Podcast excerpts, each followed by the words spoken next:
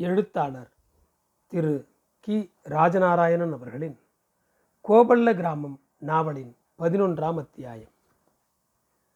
மறுநாள் அதிகாலை பறவைகள் எழுந்திருக்க முன்னாலேயே பலர் எழுந்து விட்டார்கள். தீக்குழியிலிருந்து எரியும் ஒரு நீண்ட கட்டையை எடுத்துக்கொண்டு ஒருவன் பசுமாடு மூடப்பட்டிருக்கும் வீட்டை போய் பார்த்தான். ஆனந்த கூச்சலிட்டான். எல்லோரும் ஓடி போய் பார்த்தார்கள். அந்த நெருப்பு வெளிச்சத்தில் அப்பொழுதுதான் ஈன்ற கன்றை அந்த பசுமாடு நக்கிக் கொண்டிருந்தது. பாட்டி சொன்னால் இனி பசுமாடு காட்டை பார்த்து ஓடாது. கண்ணுக்குட்டியை மாத்திரம் நாம் பார்த்துக்கிடணும். அவ்வளவுதான்.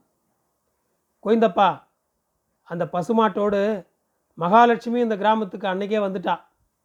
அது வந்த வேலை ஊர் நிறைய பசுமாடுகளாக பெருகிட்டது.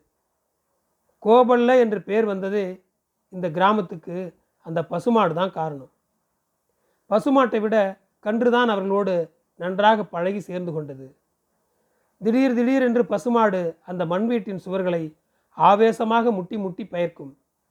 காதுகளை விடைத்து கொண்டு எதையோ கவனித்து கேட்கும். கிட்டே போய் புல்லை போட முடியாது. தூரத்தில் இருந்து கொண்டேதான் வீசி எறியணும். இஷ்டப்படி பால் குடித்து அந்த காளைக்கன்று பார்த்து கொண்டிருக்கும் போதே மளமளவென்று வளர்ந்து பெருசாகி கொண்டு வந்தது. நாகையா என்ற இளவட்டம்தான் பிடிவாதமாக அந்த பசுமாட்டோடு நாலாவட்டத்தில் பழகி நெருங்கி அதை கட்டுப்படுத்த முடிந்தது. அவனுடைய மனுஷ வாடை அதுக்கு எப்படியோ பிடித்து போய்விட்டது. அவன் ஒருத்தனைத்தான் பாயாமல் அது இருந்தது கடைசி வரைக்கும். அந்த காட்டில் அவர்கள் உண்டாக்கிய தீவு முதலில் அவர்கள் நினைத்தது போல் சிறியதாக அமையவில்லை. நிறைய நிலம் வேணும் என்ற விவசாயிகளுக்கே உண்டான பேராசையால் ரொம்ப பெரிதாகவே அமைந்துவிட்டது. நாலு பக்கமும் பாதையை இடைவெளியை நல்ல அகலமாகவே உண்டாக்கியிருந்தார்கள். மேல் காற்று பலமாக ஒரே சீராக அடிக்கத் தொடங்கிவிட்டது. அவர்கள் எதிர்பார்த்த தருணம் இதுதான். காற்றின் வேகம் பலப்பட்டாலும் கூட தீயின் நாக்குகள் இடைவெளியை தாண்டாது. பக்கத்தில் உள்ள காட்டுக்கு தீ பரவாது என்பதை நிச்சயித்துக் கொண்டார்கள். தீயேற்றுவதற்கு ஒரு நல்ல நாள் பார்த்து நிச்சயித்தார்கள். அன்று சூரியன் நடுவுச்சியில் இருக்கும்போது ஆரம்பிக்க வேண்டும் என்று ஏற்பாடு. தீவுக்காட்டின் தென்மேற்கு மூலையில் காய்ந்த சருகு சத்தைகளை பரவலாக குவித்தார்கள். குழந்தைகளும் பெரியவர்களும் சேகரித்திருந்த காட்டாமனுக்கு விதைகளையும் வேப்பம் விதைகளையும் தாராளமாக தூவினார்கள். தீக்குழியிலிருந்து கொழுந்துவிட்டு எரியும் நீண்ட கட்டைகளை எடுத்து கொண்டு வந்தார்கள். அந்த தீக்கட்டைகளை அதன் மேல் எரிவதற்கு முன்னால் பாட்டி சத்தம் போட்டு அந்த காட்டை நோக்கி கும்பிட்டு சொன்னாள். ஏ வனதேவதைகளே காத்து கருப்புகளே இந்த காரியத்துக்கு எந்தவித விக்னமும் வராமல் நீங்கள் தான் எங்களுக்கு துணை செய்யணும். எல்லாரும் தீக்கட்டைகளை எடுத்து அதன் மேல் வீசினார்கள். எண்ணெய் கொட்டைகள் வெடித்து சிதறின. தீ சடசடவென்று வேகத்தோடு பிடித்து எரிந்தது.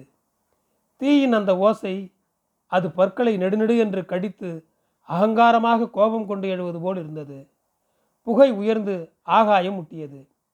காற்றின் வேகம் தீயை உசுப்பி எழுப்பியது. அந்த காட்டை அக்னி தேவன் புசிக்க ஆரம்பித்தான்.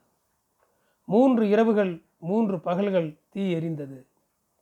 பற்றி எறியும் அந்த பிள்ளைக்காட்டிலிருந்து வினோதமான பிராணிகள் தீக்கு பாய்ந்து வெளியே சிதறி ஓடின.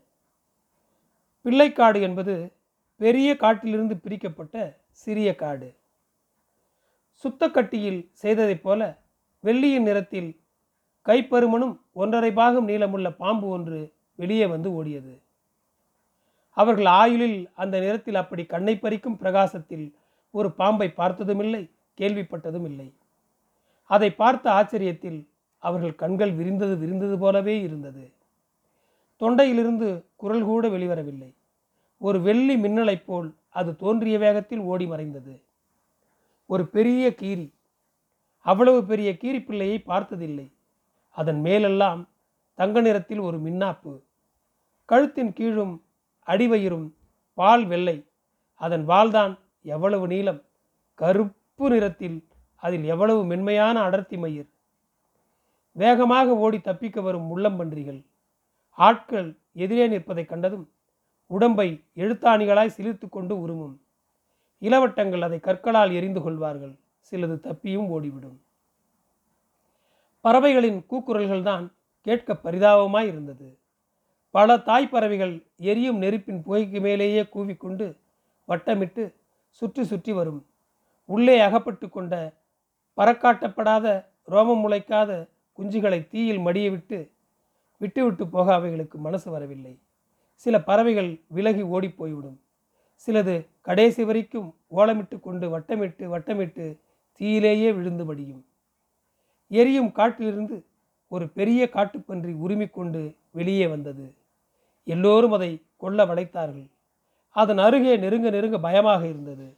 அதன் கீழ்த்தாடையிலிருந்து இரண்டு கொம்பு பற்கள் மேல் நோக்கி வளர்ந்து யானை தந்தம் போல் இருந்தது. சராமாரியான கற்கள் வந்து விழுவதைக் கண்ட அந்த காட்டுப்பன்றி திரும்பி அதே எரியும் நெருப்புக்குள் பாய்ந்து சாதாரணமாக ஒரு மீன் தண்ணீருக்குள் போவதைப் போல் புகுந்து மறைந்து விட்டது.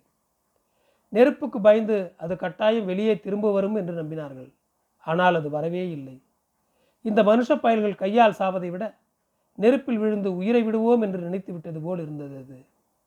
காடு எரிந்து முடிந்த பிறகும் கூட பல நாட்கள் அங்கே நெருப்பு கங்குகள் சில இடங்களில் இருந்து கணிந்து கொண்டே இருந்தது. அந்த பசுமை எரியும் போதும் எரிந்து முடிந்த பிறகும் நெடுநாள் அந்த ஒருவித மனம் இருந்து கொண்டே இருந்தது. சிற்றெரும்புகளைப் போல் சுறுசுறுப்பாக வேலையில் இறங்கினார்கள். அவர்கள் முதலில் நினைத்தது போல அவ்வளவு சுலபமாகவும் அவ்வளவு சீக்கிரமாகவும் அந்த பரப்பு பூராவையும் நிலமாக்கிவிட முடியவில்லை.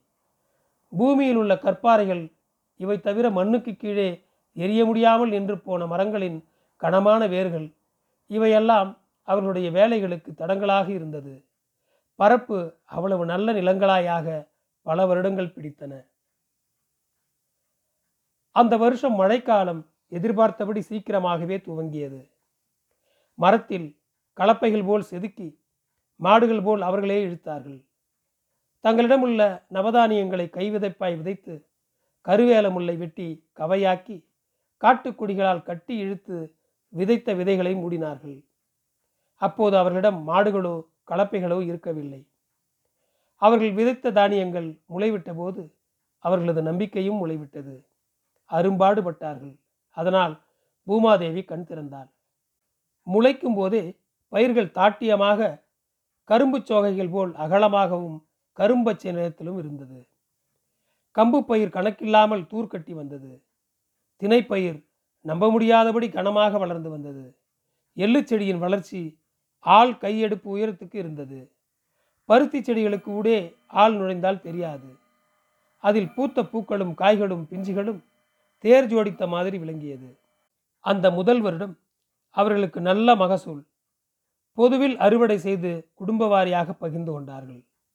அதன் பிறகு அவர்கள் ஒவ்வொரு குடும்பத்துக்கும் அவர்களது சக்திக்கும் ஏற்ப நிலங்களை ஒவ்வொருவராலும் எவ்வளவுக்கு முடியுமோ அவ்வளவு நிலத்தை அவர்கள் சொந்தத்தில் செப்பம் செய்து பயிர் செய்ய ஆரம்பித்தார்கள். கோடை நாட்களில் வெகு தூரம் நடந்து சென்று மற்ற சமூக மக்களோடு தொடர்பு கொண்டார்கள். தங்களிடம் உள்ள பொருள்களை கொடுத்து மாடுகள் கலப்பைகள் வாங்கி வந்தார்கள். இவர்களைப் போல தெலுங்கு நாட்டிலிருந்து வந்து ஆங்காங்கே குடியேறிய மக்களோடு தொடர்பு கொண்டார்கள். சம்பந்த வழி செய்து கொண்டார்கள். தங்களிடம் இல்லாத விவசாய தொழிலாளர்களான தச்சர்கள் கொல்லர்கள் முதலிய தொழிலாளிகளை கூட்டி வந்து தங்கள் கிராமத்தில் குடியமர்த்தினார்கள். மொழி பிரச்சனை முதலில் அவர்களுக்கு கொஞ்சம் சங்கடமாக இருந்தாலும் நாலா வட்டத்தில் அதெல்லாம் சரியாகிவிட்டது. இவர்கள் இருதரப்பிலும் குழந்தைகள் பெண்கள். இவர்களே ஒருவர் மொழியே ஒருவர் பேசுவதற்கு சீக்கிரம் கற்றுக்கொண்டார்கள். வீடுகள் கட்ட ஆரம்பித்தார்கள். கிராமம் முறையாக வளர ஆரம்பிக்கவே மழையினால் தேங்கிய தண்ணீர் காணாததால் குடிநீர் கிணறுகள் தோண்டினார்கள். கால்நடைகளின் தண்ணீர் வசதிக்காக கம்மாயை தோண்டி அகலப்படுத்தினார்கள். கம்மாயின் கரைகளை சுற்றிலும் பலப்படுத்தி அதில் நீண்ட நாட்கள் நிற்கக்கூடிய மரங்களாக நட்டார்கள். அப்படி நட்டு தண்ணீர் எடுத்து ஊற்றி காபந்து செய்து வளர்க்கப்பட்ட மரங்கள் தான் இவைகள். ஒவ்வொரு குடும்பத்தாரும் அவர்களுடைய பெயர் சொல்லும்படியாக ஒரு மரம் நட வேண்டும் என்று ஊர் பொதுவிலிருந்து ஏற்பாடு. இதனால் கம்மாயை சுற்றிலும் மட்டுமல்ல ஊரின் பல முக்கியமான இடங்களிலும் மரங்கள் நட்டு வளர்க்கப்பட்டன. அந்த நாட்களில் மனித பலமும் மனித எண்ணிக்கையும் அதிகமுள்ள குடும்பம்தான் பெரிய குடும்பம் பெரிய வீடு.